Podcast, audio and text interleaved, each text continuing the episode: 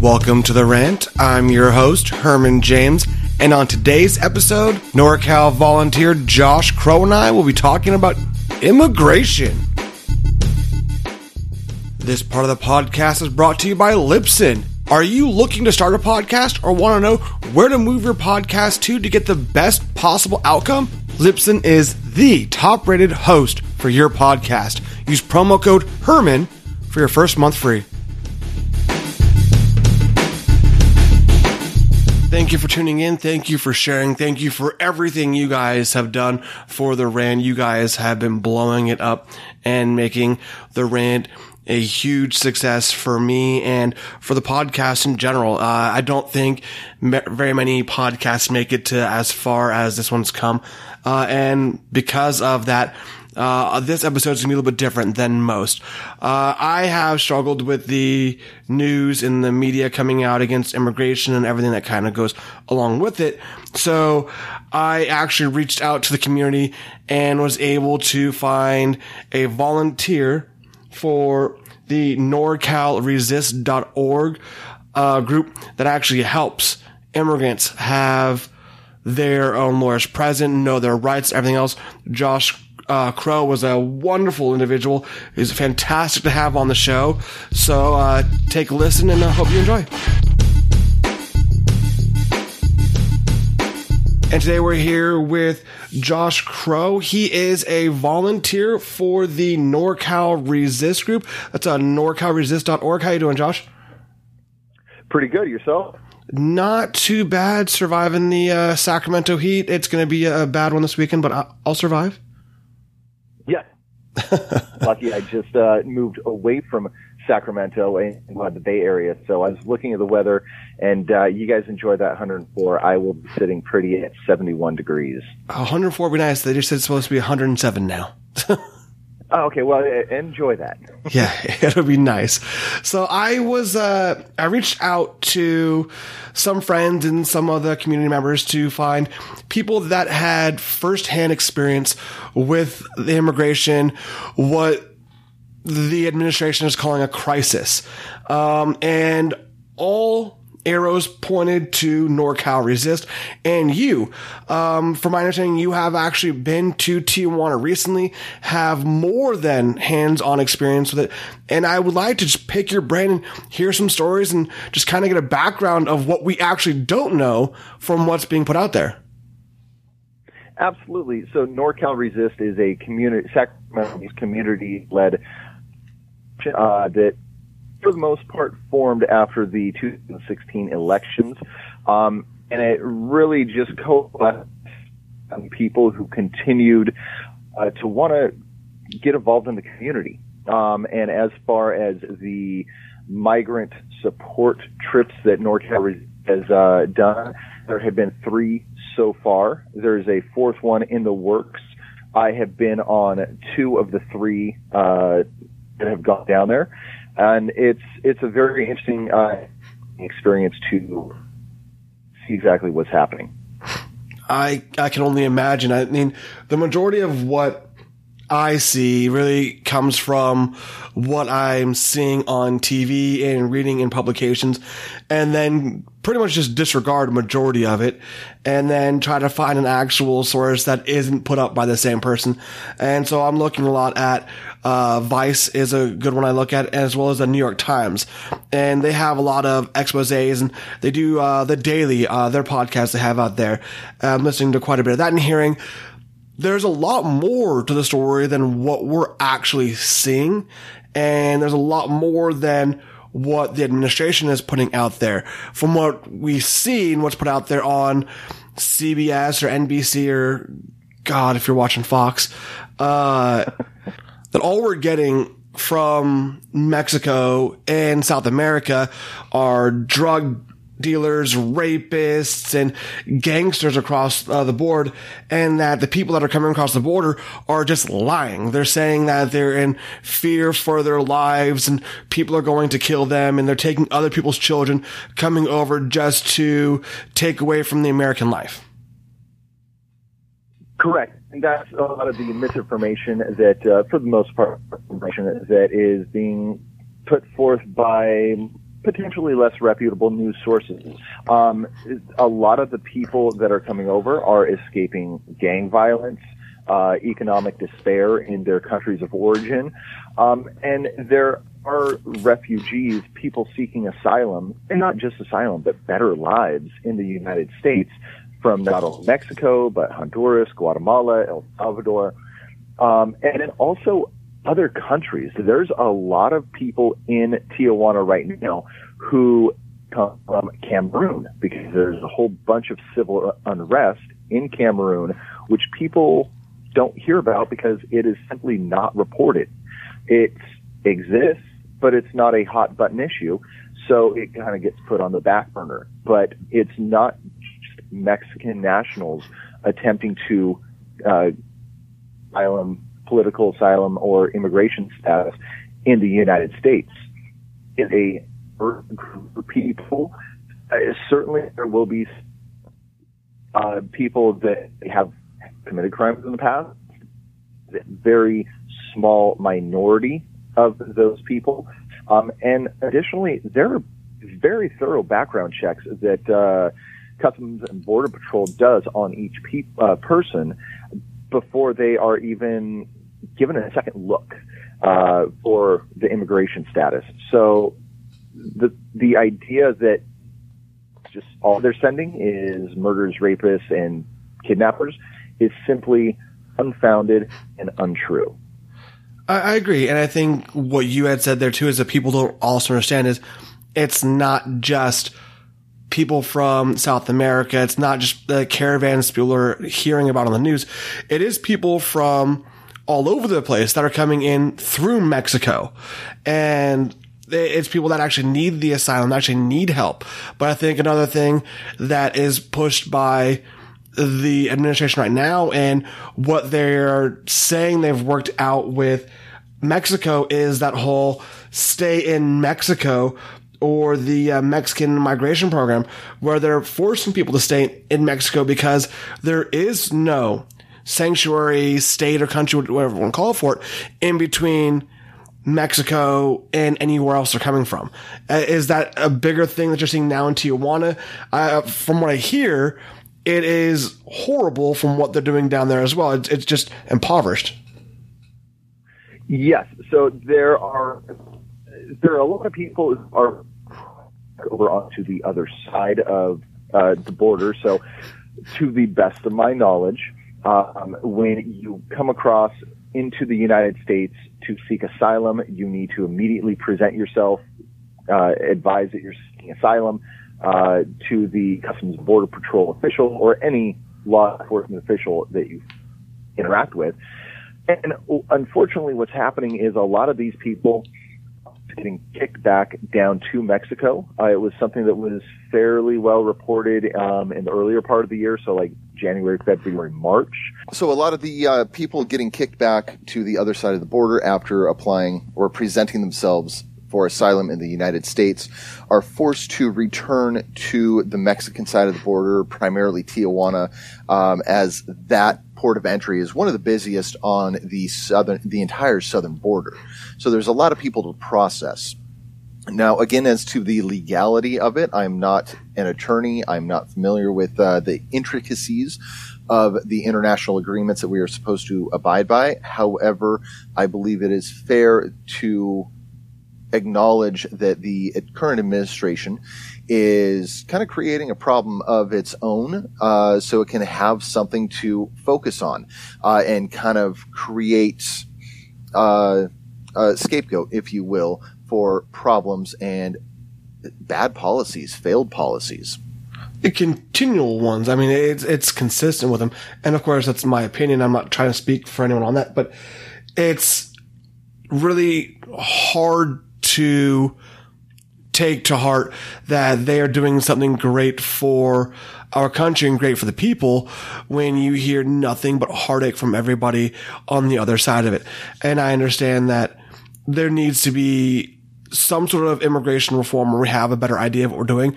I, I don't agree that kicking everyone back out across the board to their side that need to be uh, saved or need help is the right way of doing it. And I've never really agreed with that idea of it. So it, it's really hard to hear that and then hear you have a horde of families staying in a basement in Tijuana, each of them paying like a hundred dollars a month to sleep on a cot with their two kids. It, it's just heartbreaking. Yes, and you're you're not necessarily too far off the mark with that. Uh, I haven't necessarily seen a whole bunch of people, uh, at, at least the places that I was at, uh, renting a cot. Uh, unfortunately, it's much more heartbreaking than that. A lot of the shelters that I've seen that I've gone to, uh, doing some of the construction aspects, which I specialize in when I go down there, but also viewing and uh, seeing some of the conditions that our medical teams have uh, encountered is you know when you go camping you have that little two person tent it's real easy to set up. Uh, that's probably one of the most easily donated shelter items if you will.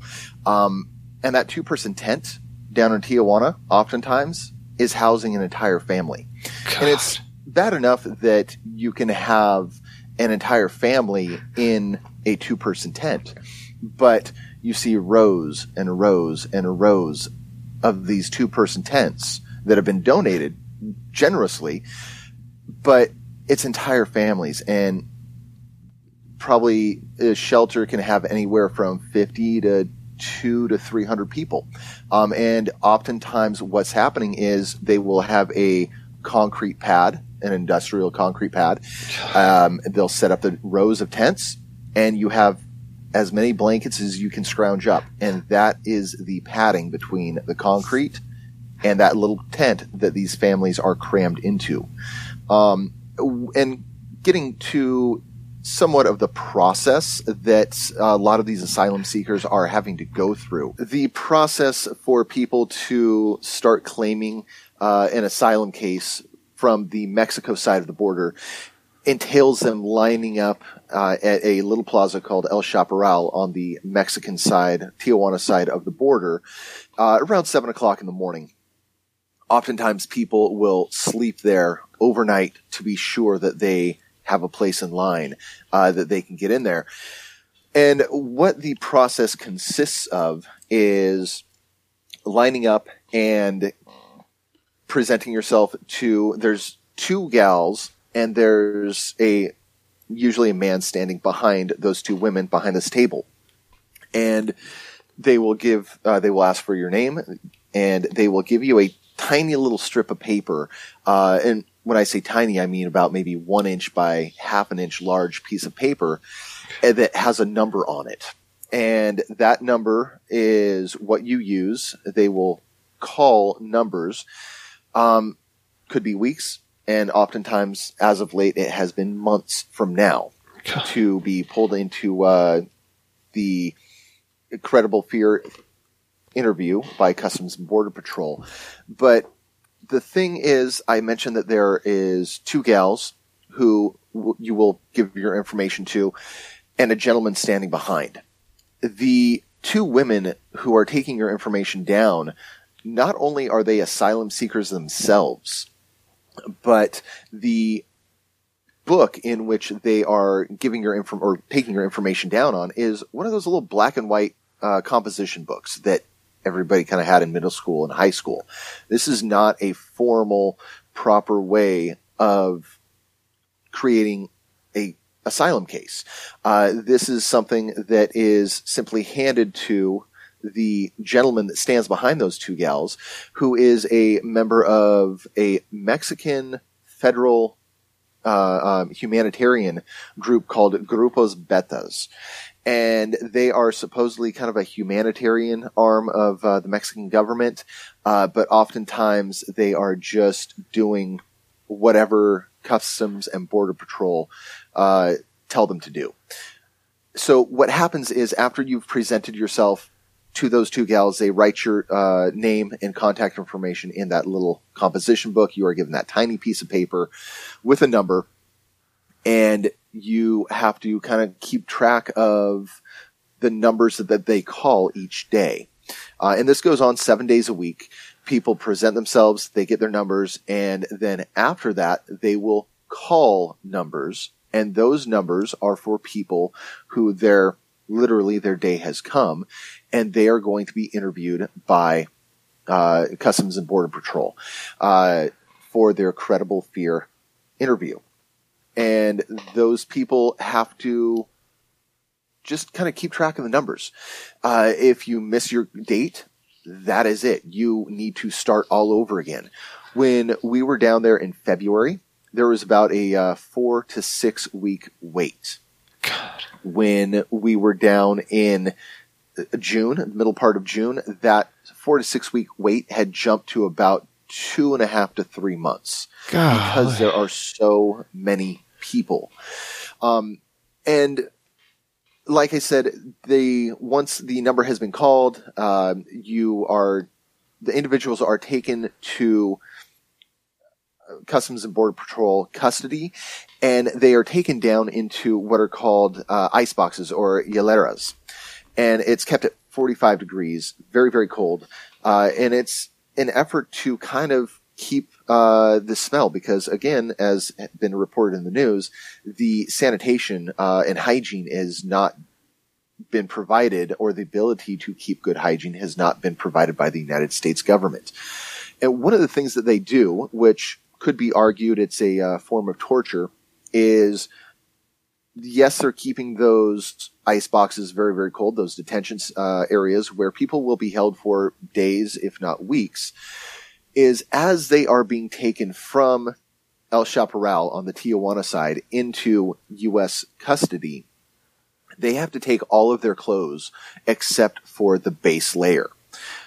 And if they're going into a very cold environment, you can't have people just going in an undershirt, uh, or for women in their bras. So one of the things that is happening at El Chaparral on the Tijuana side, uh, especially in uh, the winter months, is we are advising people, okay, great, your number has been called. This is what you can expect. Do you have all your documentation ready?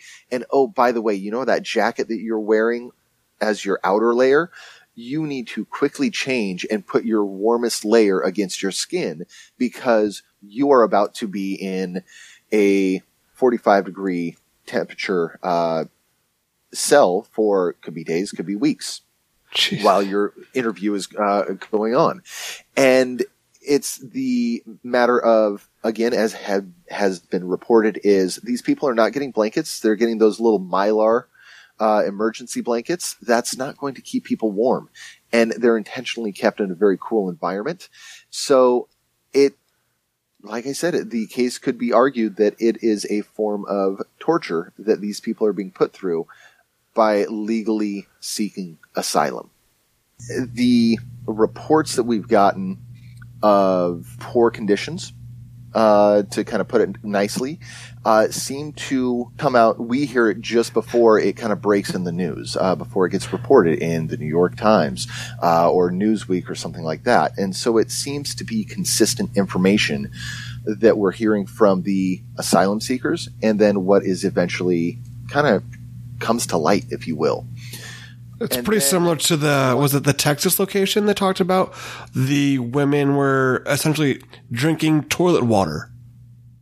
Yes. Uh, it- again, it just goes to the fact that the United States, even though I believe uh, most contractors are paying, I believe that I heard seven hundred and fifty dollars a day per uh, person in detention.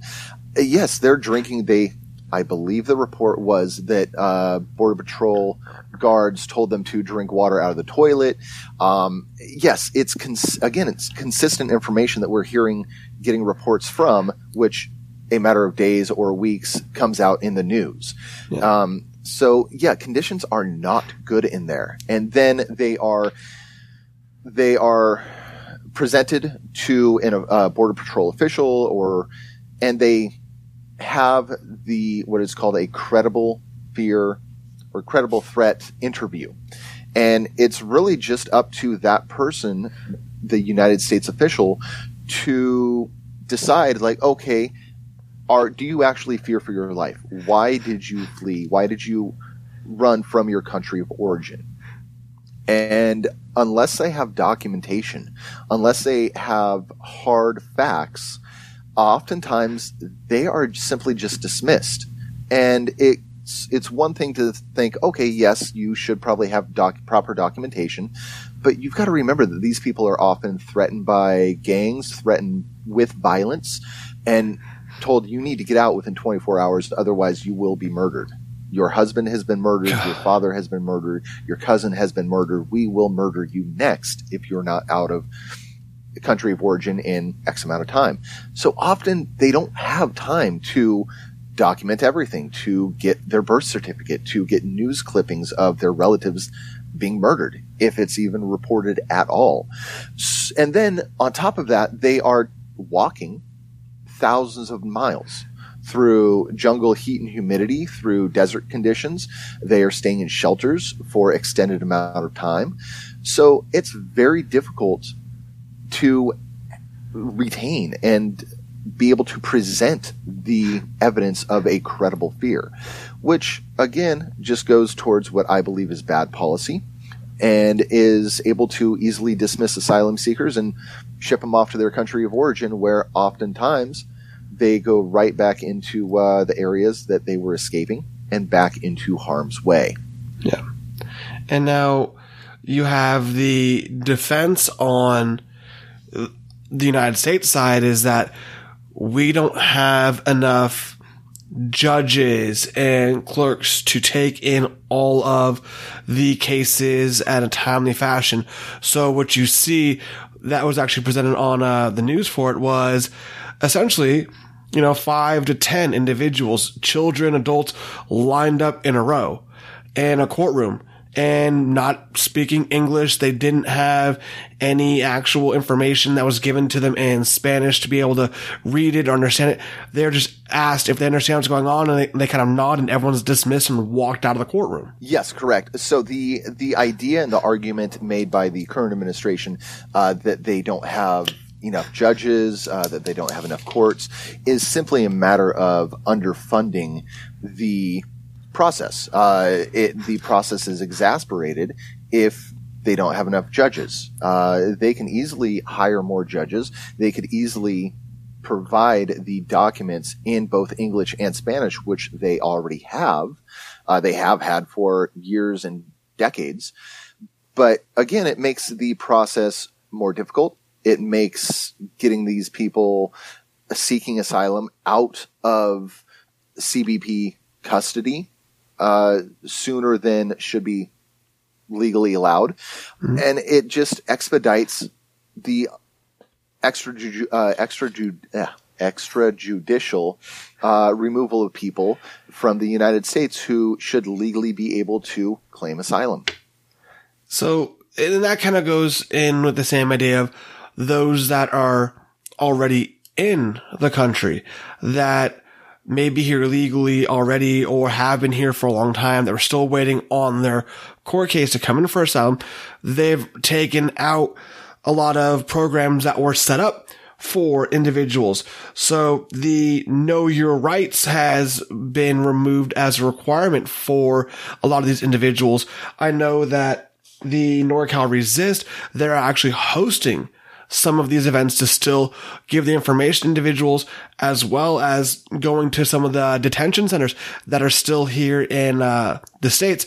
I believe uh, they did a candlelight uh, vigil out, I believe, what two weeks ago, up in was the Folsom area for the last open um, one in California. It was uh, actually up in Marysville, uh, Marysville, if I believe correctly and it was yes a candlelight vigil uh, outside of a uh, ICE detention center to attempt to bring awareness to people being held for extended periods of time.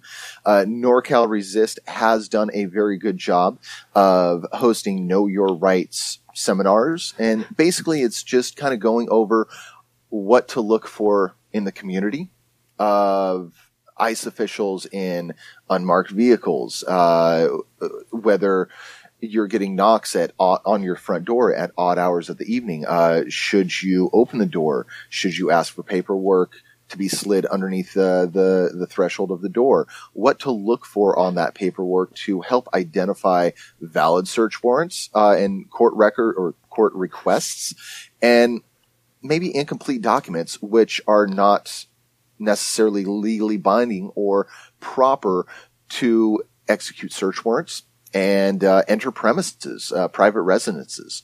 So there's a lot of community action efforts to educate the public, uh, and not just by NorCal Resist, but uh, by a lot of other other organizations which are helping as well. So it's Know Your Rights clinics, it's educating the populace and also coming together. So when we observe something within neighborhoods, we have a network to distribute such information. And there's been a lot of videos lately that show people coming and surrounding people's homes, surrounding people's cars, uh, and helping thwart some of the ICE agents and their efforts to detain people. Um, I believe there was a recent report where there was only like 60 or 65 uh, people detained out of a list of 200.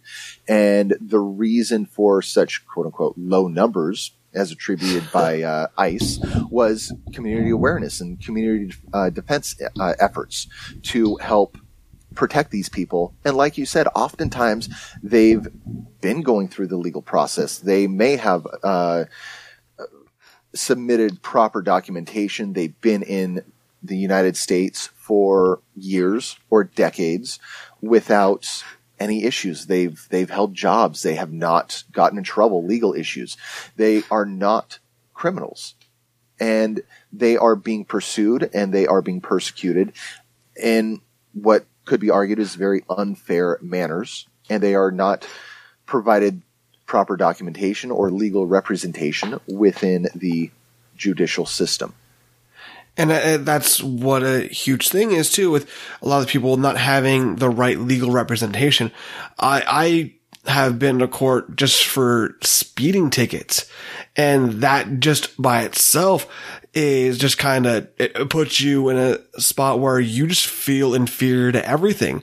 So being someone that is facing potential deportation and not having proper representation and not understanding the whole system, that would freak me out to the nth degree. I can only imagine what it would be like for anyone else, especially someone that's trying to provide for their family and potentially having that one individual being deported out while everyone else is waiting for their time. That, that, that can't be comforting. That can't be easy.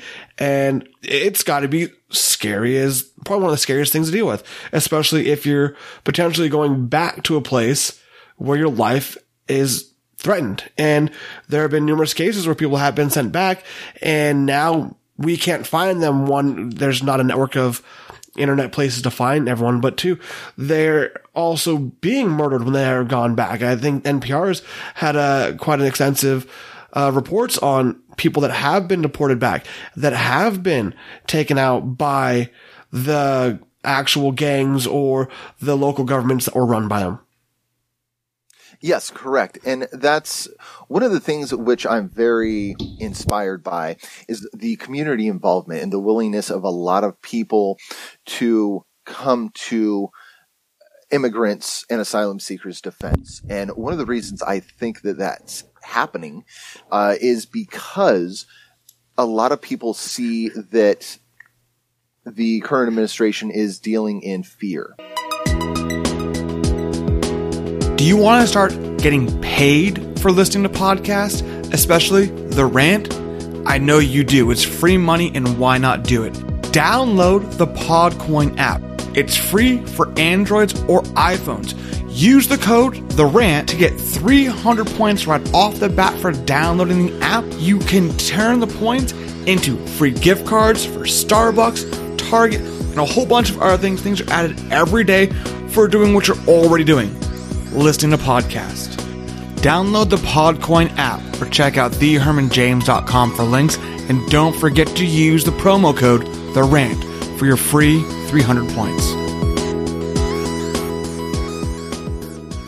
They are targeting particular members uh, who might still be going through the legal immigration process, but there's one small hiccup, there's one small paperwork issue, and that allows those individuals to be targeted. And it's the unfair targeting, unfair harassment, and unfair, again, uh, legal procedures that are being used to remove people that sh- should otherwise be perfectly fine staying in our communities. They are taxpayers. They are valued members of various communities and people are coming together for these people's defense. Absolutely. And uh, I think what you hear the Trump administration use as a defense for their actions is that they have deported fewer illegal immigrants than both the Bush and the Obama administration.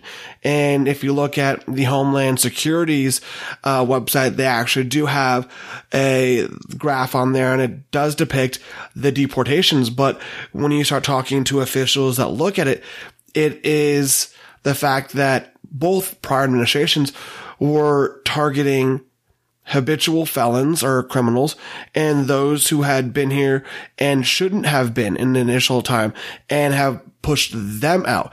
But it didn't specifically target Mexican individuals, anyone. It was ones that had been deported numerous times and they were pushing them back out. They weren't deporting everyone as soon as they walked in the door. So it, it is a, if you go by the numbers, it's highly misleading.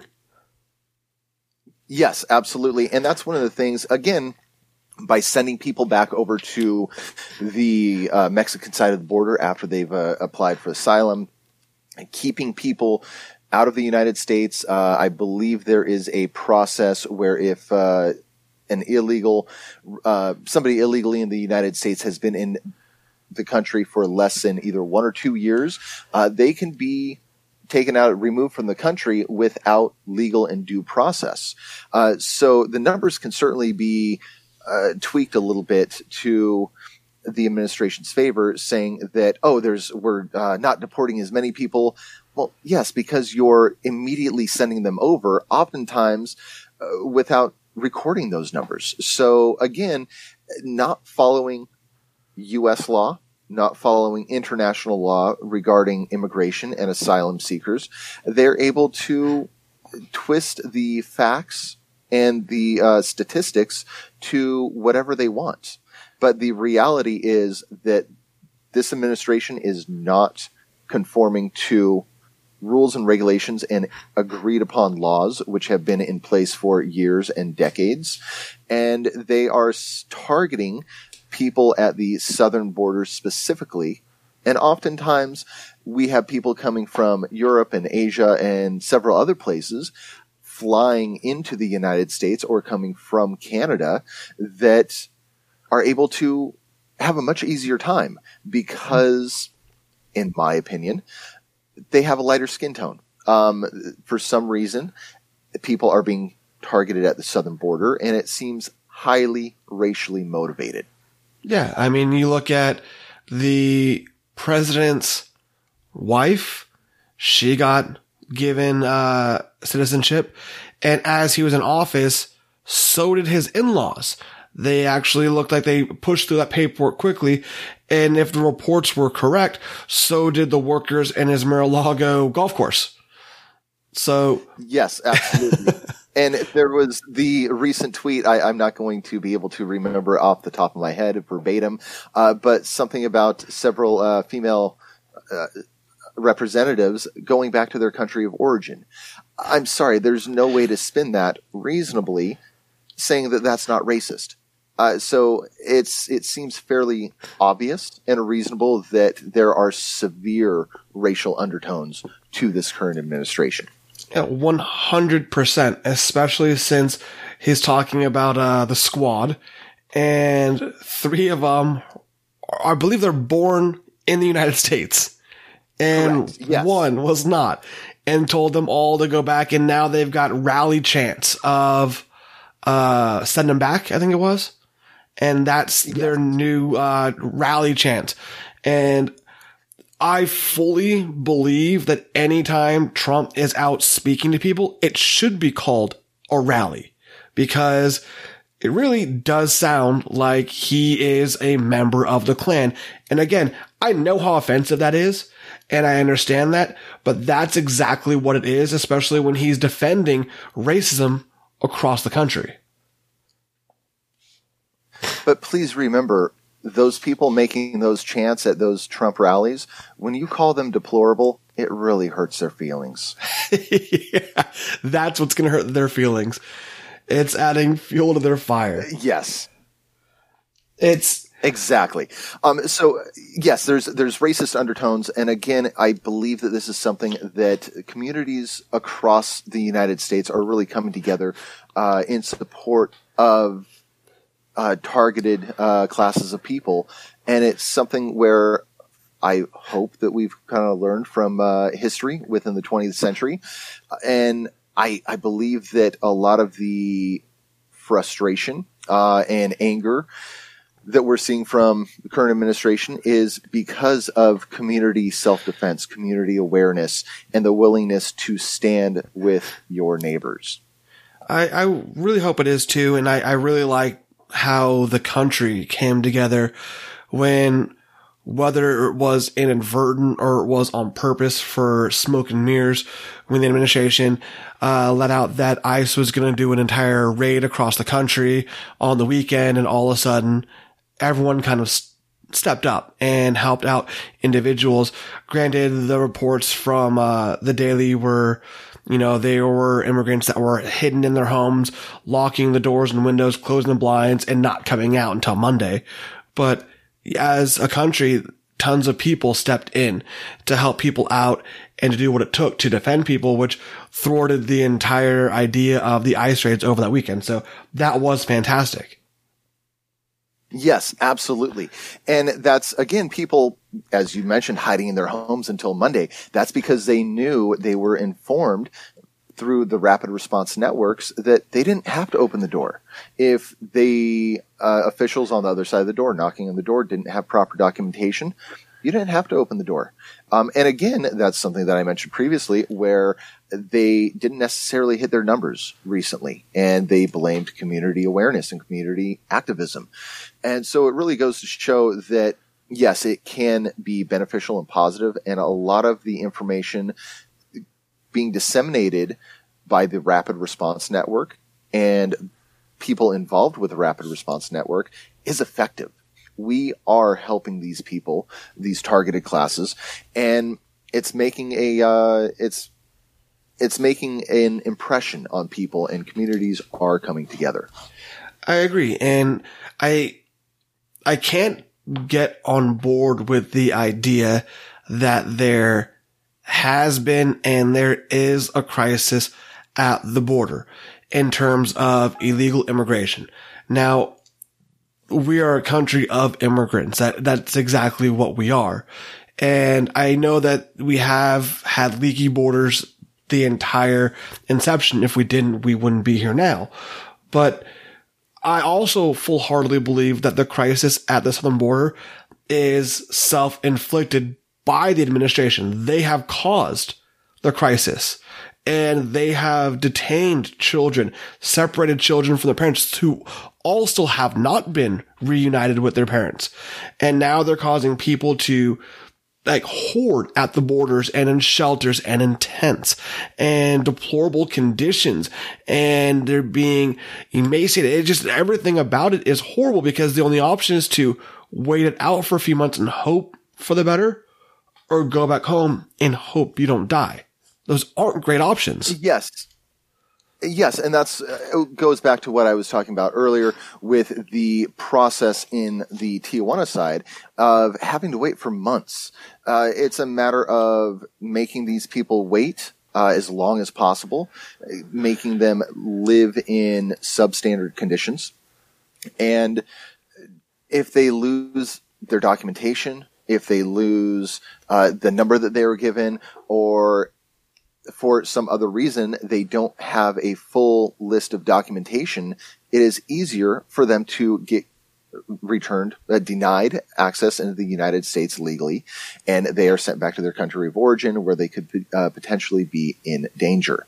So it's very much a manufactured crisis. Uh, there are certain certainly legal precedents that have been set. Uh, Reno versus Flores is a prime example. That's a, a, Supreme Court case from 1993, which really set the precedent that minors could not be held uh, in detention and therefore they could not be kept in detention facilities with their families. And so what was often happening was people were released on their own recognizance, given court dates, and expected to show up at the court dates. And to the best of my knowledge, the statistics uh, for people returning and actually showing up to those court dates is very, very high in the mid to high 90s because they wanted to abide by our laws. They wanted to gain a safe and protected status within the United States. Yeah, so it was great. court dates, uh, and yeah, and we uh, even currently we have the people who are passing their credible fear interviews um, and released into the United States, uh, and always released into the United States into a sponsor's custody. Uh, we are not necessarily just releasing people onto the streets um, to fend for themselves. They anyone that passes their credible fear interview is released into the custody of a sponsor, uh, and that sponsor is responsible for getting them from whichever port of entry they are at to it could be Minnesota, it could be Maine, it could be on the other side of the country. Um, and sometimes that could be plane tickets, it can be airfare tickets, it could be waiting for that sponsor to drive and get them. Um, so we know the United States government knows where these asylum seekers are because they literally have one and sometimes two ankle monitors on them. They have to check in on a regular basis. So it's not like these people are simply just disappearing and working their way into our society. There is a legal process. There are legal ways to track them. And for the most part, the asylum seekers and legal immigrants are abiding by these um, these means set upon them by the United States government, and they're making their court appearances.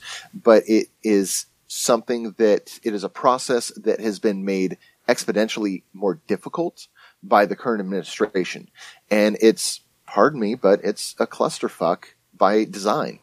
Oh yeah, and two notes to that.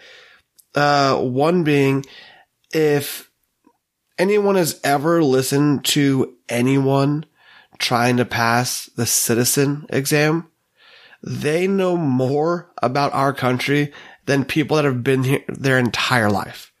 It is astounding how much they know more than majority of us do about our own history. And they are proud of the history that they've learned because they want to be part of this country. Uh, the other idea I was thinking about and kind of tossing around with was the simple idea of the fact that asylum seekers are put to hosts. They are bussed, they are trained, they are planed out to different locations, but then they also have to come back to the court hearing to uh, meet with the judge and finish the process. And the flip side of that coin to me is that's going to be what is going to be used in this upcoming election to point out uh, what it's costing the country to do this. Because this is a burden to the country when again it is something that they initially caused this mass crisis for. It this isn't like it's new. Immigration and all of this has been going on for a long time. I mean, we've had the dreamers here who rightfully have the legal precedent to be here and shouldn't be questioning whether or not they're also going to be deported. It's something that the country has put forth, the people voted on and wanted and were okay with. And now because of fear mongering, I feel it has brought out the racial undertones of a majority of people that weren't nearly as vocal as they were four years ago. Yes. And a, a couple of points I would like to address with that statement is in regards to people who are asylum seekers who are released into a sponsor's custody. Uh, as mentioned, they will oftentimes have to travel either mostly by bus, sometimes by train, and if they're exceptionally lucky, they have uh, airplane tickets. Is at first the administration was having them come back to a court at the point port of entry.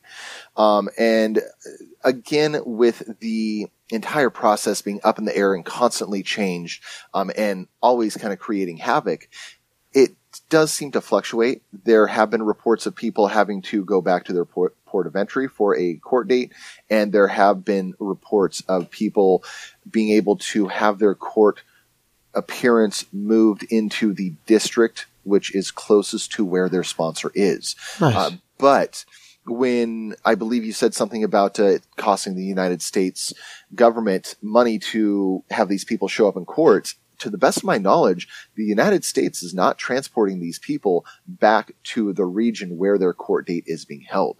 Uh, they are either kept in detention, uh, or if they do go out of the court local court jurisdiction where their hearing is going to be held, it is their responsibility to again take an uh, take a bus, take the train, or some sort of transportation to make their court date, which again goes back to the unreasonable and unnecessary burden on these asylum seekers. Uh, and one of the things that I wanted to touch base on, again with community involvement for the mutual aid of the asylum seekers is there's a really wonderful group called Grannies Respond, which it is mostly uh, older women, and it consists of these people recognizing that asylum seekers are traveling through uh, bus depots, train depots, and oftentimes they have to they're traveling to areas that they are unfamiliar with. They really don't have a concept of the distance and the time that it's going to take between san diego and michigan or san diego and virginia. And these people often have transfers at various stations around the country. And what grannies respond is doing is these wonderful people that have a little extra time they are gathering donations of snack bars, uh, baby wipes, uh, diapers, blankets, toys, snack bars, and they're just showing up to well-known hubs, transfer stations for Greyhound depots, stuff like that, and standing there looking for people who they think might be somewhat lost as far as asylum seekers go, and they are going up and contacting these people, and they are asking, "Okay, are are you have you recently been uh, released? Are you an asylum seeker? Are you trying to make it somewhere?" And the amount of people who are asylum seekers and who have been put on a bus and going somewhere that they have no clue where where it is is astounding. but there are groups that are out there and actively helping them. They are able to communicate in Spanish and they are able to give them a change of diapers for their child. They are able to give them a little Hot Wheels car or a Barbie, uh, so that child has something. Um, and one of the other very interesting things that these organizations, and oftentimes uh, we run into ourselves when providing support down in Tijuana, is a lot of these people don't always speak Spanish. They are coming from very rural areas in Guatemala, Honduras, El Salvador, and they speak native languages. There might be able to, you might be able to communicate through broken Spanish, something like that, but sometimes you just cannot communicate with them because they don't speak Spanish. Even though they are from a Central American country, they speak a unique regional dialect. And again, that kind of makes things a little bit more difficult. That is amazing. I didn't even think about that. That never came to the uh, the mind of mine when the idea of someone having an actual dialect that is very specific to that region. That that compounds a lot more than just trying to figure out how to say the right thing. If you don't have anyone help you translate, that that would be horrible. Yes, absolutely. But again, we have community involvement, people who are upset with the current policies being uh, implemented, that there's a lot of groundswell, grassroots, whatever you want to call it, individuals taking it upon themselves, volunteering their time to help people out. Uh, and it's very inspiring to see. One of the other things that uh, has been very inspirational for me is connecting with other groups and organizations which are interested in supporting migrants, asylum seekers, people down at the border in any aspect or way that they can.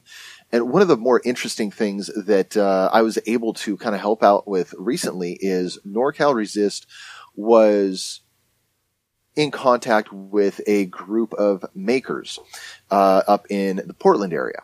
And oftentimes, what happens at the facilities and the shelters down in Tijuana is you might not always have access to electricity. Um, and with lots of people in a shelter, it would be very helpful to be able to wash clothes.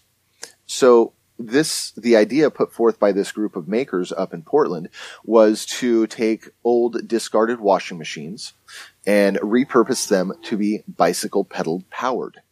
Uh, uh-huh. So really, you don't need the electrical uh, aspect of the washing machine. You can put it in an area, and all you need is a source of water, uh, and the agitation comes from pedal power, and these people are able to do laundry. They're able to get a little bit cleaner um, in their situation, and what I was able to do is I was able to drive up to Portland, uh, pick these items up, because the, this group of makers knew that NorCal Resist was sending people down to the border.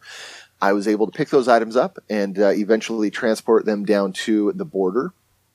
And having the shelters, uh, the shelter organizers, uh, kind of seeing these items, these devices, these contraptions, it really inspired them. Uh, and they were very, very happy because this is something that nobody else has done.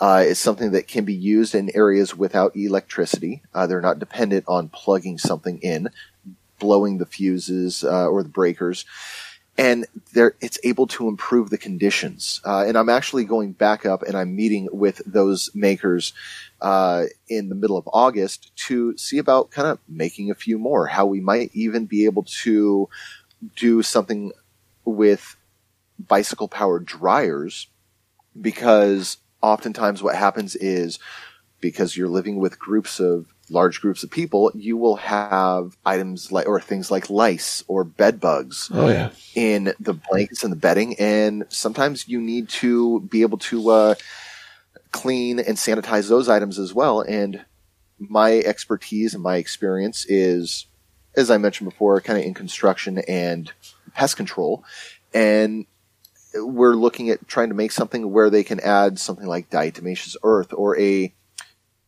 non-toxic to mammals and humans uh, dust or product and put it in the dryer, agitate, and all that dust gets uh, all over those items, and it helps kill off some of the bed bugs that might be literally feeding on uh, these people um, and spreading throughout a shelter. And if we're again able to help these people however we can, we can, it's it's part of the process of improving these people's lives as best we can. Absolutely, that that's incredible. I didn't even know you guys are doing that. That is, I, I'm speechless. That's fantastic. You guys are helping in a way I don't think anyone thought about. I mean, you hear about people being dirty and not being able to clean, but you don't really come to the rationalization of how you're going to fix that. You guys went above and beyond that and are looking to do even better before what could become a, an epidemic in the area for lice and bedbugs spreads to an entire city or further. That's fantastic. That's well done, guys.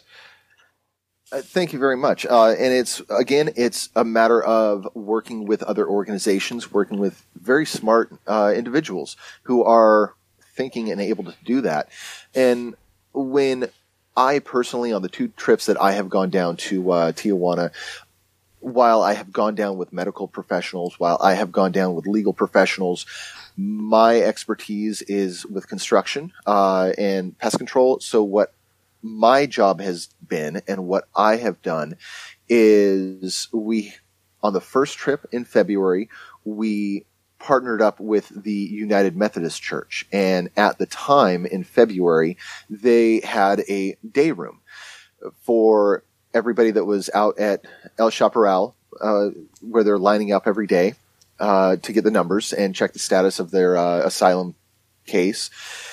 And these little day rooms, it was at the time it was just a old burnt out uh, bar that had caught fire, and the bar wasn't uh, occupying it anymore. So the United Methodist Church moved in there uh, for a little bit, and I was able to kind of get in there and do a partition, a wall partition. So there would be a therapy room, uh, so people could kind of decompress, uh, express, and talk about some of their trauma. And these spaces are very much needed uh, to have people charge their phones, so they and so they don't necessarily have to go back to the conditions where they sleep at night because as I mentioned, the shelters are usually cramped and crowded. Um, and it's not something that you would want to go back to any sooner than you could. And the United Methodist Church was doing a very good job of working with other organizations to provide a hot lunch. Um, again, a place to charge their phones, a safe place for children to kind of play, and just stay during the day. And again, it's different communities and people of different goals coming together and helping people. Absolutely. And at the end of the day, it's very, very beneficial and helpful. Yeah, it, it's the mentality of it takes a village. You guys are actually creating a village with different organizations to reach goals and reach out to an entire population that needs your help, that needs all of our help and understanding. And you guys have put forth an effort that I don't think anyone else understands and not even to the amount you guys are doing. You're, you're not just going out and talking to individuals. You're physically hands on. You're helping out in the best way possible. You guys have got them tents. You've got them clothing. You've got them with the ability to clean themselves. I mean, it is the literal bare minimum of human culture that we, we try to do for ourselves that if you wake up in the morning and you think you stink out of bed, you take a shower. They don't have that ability. They don't have that recourse to it. And you guys are giving people just that idea that they're human and that they can be, uh, helped. And that, that's, that's fantastic. That's the minimum that people need to do in this world is give people the idea that they are equal to you. There is no lesser person, and you guys are doing a fantastic job. Thank you very much. And I, I know one of the things that uh, that I really hold dear is the little sign at the bottom of the Statue of Liberty, the the poem, the New Colossus, and part of that poem says, "Give me your tired, give me your poor, your huddled masses yearning to breathe free." And these at the end of the, uh, the day, these are just people like you and I who are seeking a better life.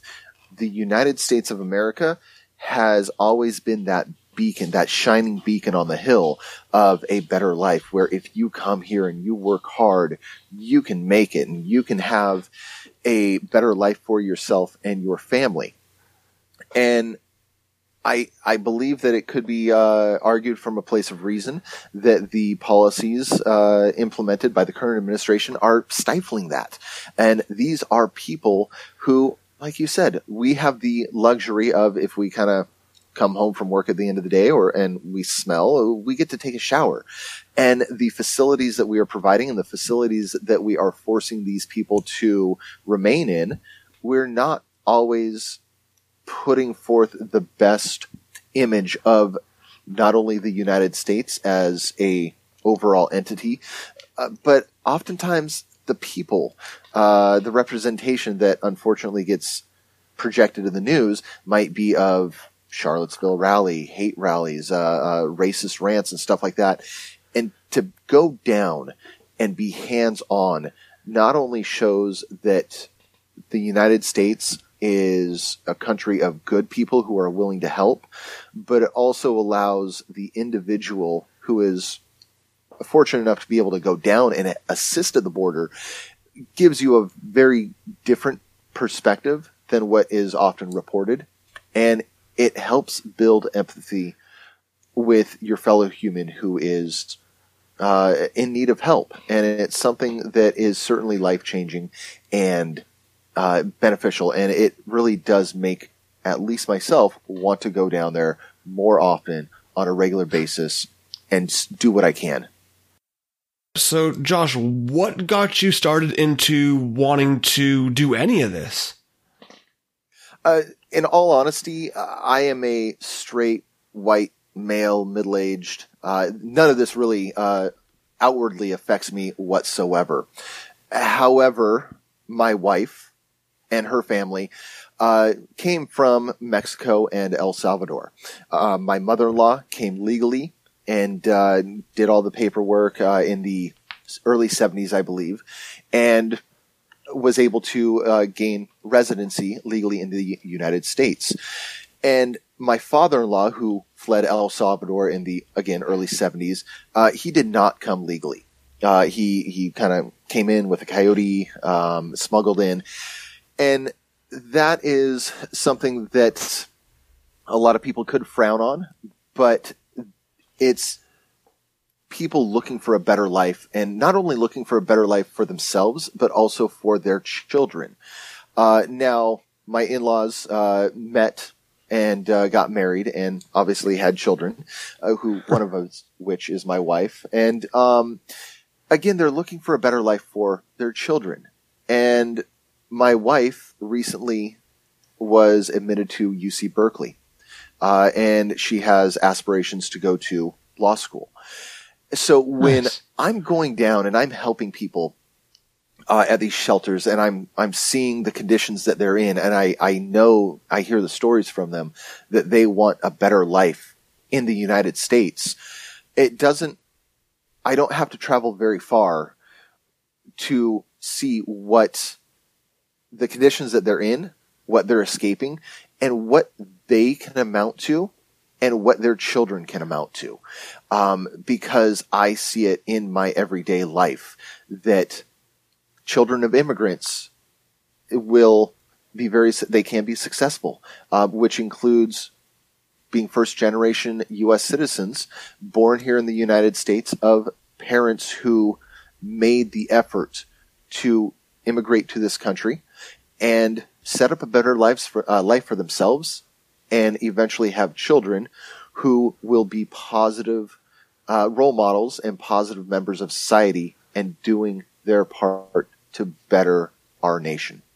Absolutely. And if anyone wants to see the work that the NorCal Resist has been doing, they do have an extensive amount of uh, pictures on both the NorCalResist.org as well as Instagram. That's NorCal underscore resist. And they have a Twitter as well. And that's going to be the Nor resist. All of those links will be in this podcast description. So feel free to click on that as well and make sure you follow the social media for the rant with Herman James. We'll have them in there. Josh has also been nice to set us up with some good documentation and some good information for everyone to be able to look at. That will also be linked into the podcast description as well as on thehermanjames.com. So make sure to check that out. Josh, I want to thank you again for taking the time to uh, come on here with me and enlighten me as well as all of our listeners. Uh, is there anything else you want to add in?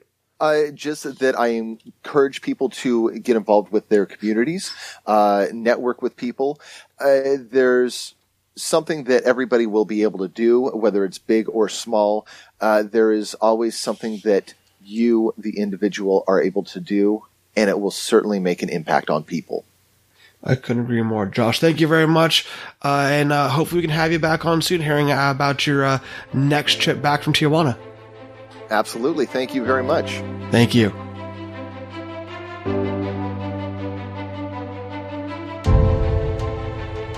There is more hate in the everyday lives of people and blatant out in the world more today than ever before in our lifetime.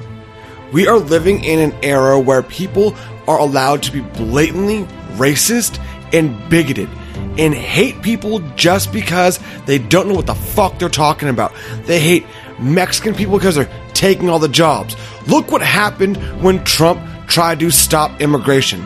Look what happened to those jobs everyone wanted to have. No one wanted those jobs. No one is willing to be out in a field and do farming for $10 an hour or less with no benefits. These people have chosen to come to United States like everybody else's fucking country did when their parents and grandparents and great grandparents migrated to make a better life for themselves and their children. They did odd jobs no one else wanted. Why? Because that was what the opportunity was. The land of opportunity. You have the ability to go and work and do things others don't want to do. And now you're saying, oh, you're taking the jobs away from people that are going to want to have the jobs. Fuck you. We have a country dependent upon welfare and prescription drugs and living off the government because it is a deep seated fucking stupid program that their family has been on for decades. They've never tried to get past it, get out of it, or push forward. You have a group of people that come into this country who are working voluntarily. They are coming in, they're busting their ass before the sun rises until the sun is down. They are making a life for themselves and their family. Yeah, they're probably sleeping four, five, six, or seven people to a two or three bedroom apartment and sending money back to their country because there's no opportunity to be paid like they are here, and what we consider shit wages, they are clamming for. That's all they want to do. And then you want to bitch, oh, they come over and get free healthcare. Really? Free healthcare. They're working without getting any benefits. They have no insurance if they get hurt. So they come over and use what our government's already put aside. They don't use extra money for this. Our government already has a large amount of cash set aside for tourists and immigrants, people that come into the country to visit and to work. That's what they have insurance for. And fuck everyone that says, oh, they come over and get free healthcare, free education, free vehicles. Fuck you. Look at the people in this country who live here legally, that have been living off the system, who have been milking it fucking bone dry. Why aren't you mad at them? Why aren't you raising some hell about those fucks who teach their children how to milk the fucking system? Don't get a job. Why get a job? Squeeze out another fucking baby. The government will pay you. Paycheck babies. These people aren't doing that. They're coming to this country. They are working their asses off. They're starting businesses. They're giving back to the community more than the fucks who are sitting on the goddamn couch and collecting a fucking government paycheck every month. Why is there a fucking huge protest about that? Why? Because you don't care. That's where your tax money is going. To those people. We pay for that shit. The people who live at home, who everyone bitches about when you're behind them in a line, trading their food stamps for a fucking Mickey's hand grenade 40 or trying to get cigarettes or candy that's not on food stamps, trading their WIC and HUD certificates for shit they can't get. The people that are fucking 300 pounds that don't have a fucking job but live on welfare and live off of our government. Those are the people that are hurting the system. Not the ones that are coming from Mexico across the border that are doing the right thing and working. And fuck you, people that want to say Trump's right about these guys are bringing illegal fucking drugs and guns and wars. M13 was fucking born here in this country, not outside of MS13. Excuse me. And they were fucking born and bred in this country. That gang started here and spread elsewhere. It didn't come into here from outside. It started in Southern California. Look it up. So now you want to be talking about, oh, drugs, they're bringing illegal drugs. This country is hooked on prescription medication. Prescription medication that Big Pharma has pushed on everyone that the government has allowed because they're major lobbyists. But we've got people fucking locked up doing a life sentence because they sold a dime bag in the park. Yet Big Pharma is making billions off of us because a country's hooked on fucking Norcos, Percocets, Valium, fucking Vicodin. They've got Oxycontin that is synthetic fucking heroin, but we're mad that these guys are bringing over some pot. You want to talk about how drugs are getting here? Oh shit. these guys have figured out how to bring a shit ton of cocaine and heroin, black tar heroin into Colorado, Texas, California. Really? You don't think the government doesn't know this and is looking the other way? How the fuck did El Chapo get out of his fucking prison cell? The government is allowing this. They're allowing this, and then you let the fucking orange in the Oval Office tell you who to hate, why to hate them. They aren't doing a fucking thing to you. There's not one Mexican immigrant, one South American immigrant that's coming to this country taking a job that you want. Not one of the fucking Californians, not one of these fucking people in the United States wants to stand on their feet for 16 hours getting paid lower than minimum wage and get nothing.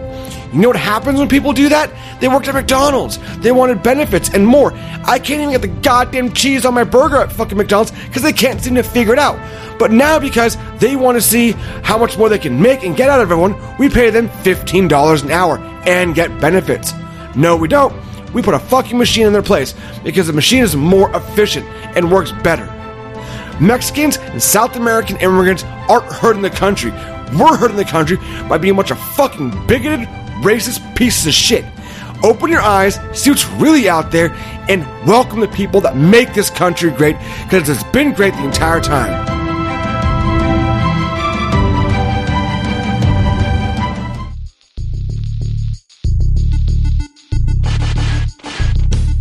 Looks like that's all the time I've got for this episode. I want to thank everyone for tuning in. Thank everyone for sharing. Keep doing the comments on social media. I love reading the reviews you guys leave me on iTunes. I'll get around to reading them on the show as well and tag those who are leaving them for us. Make sure you check out NorCal Resist. They are at norcalresist.org.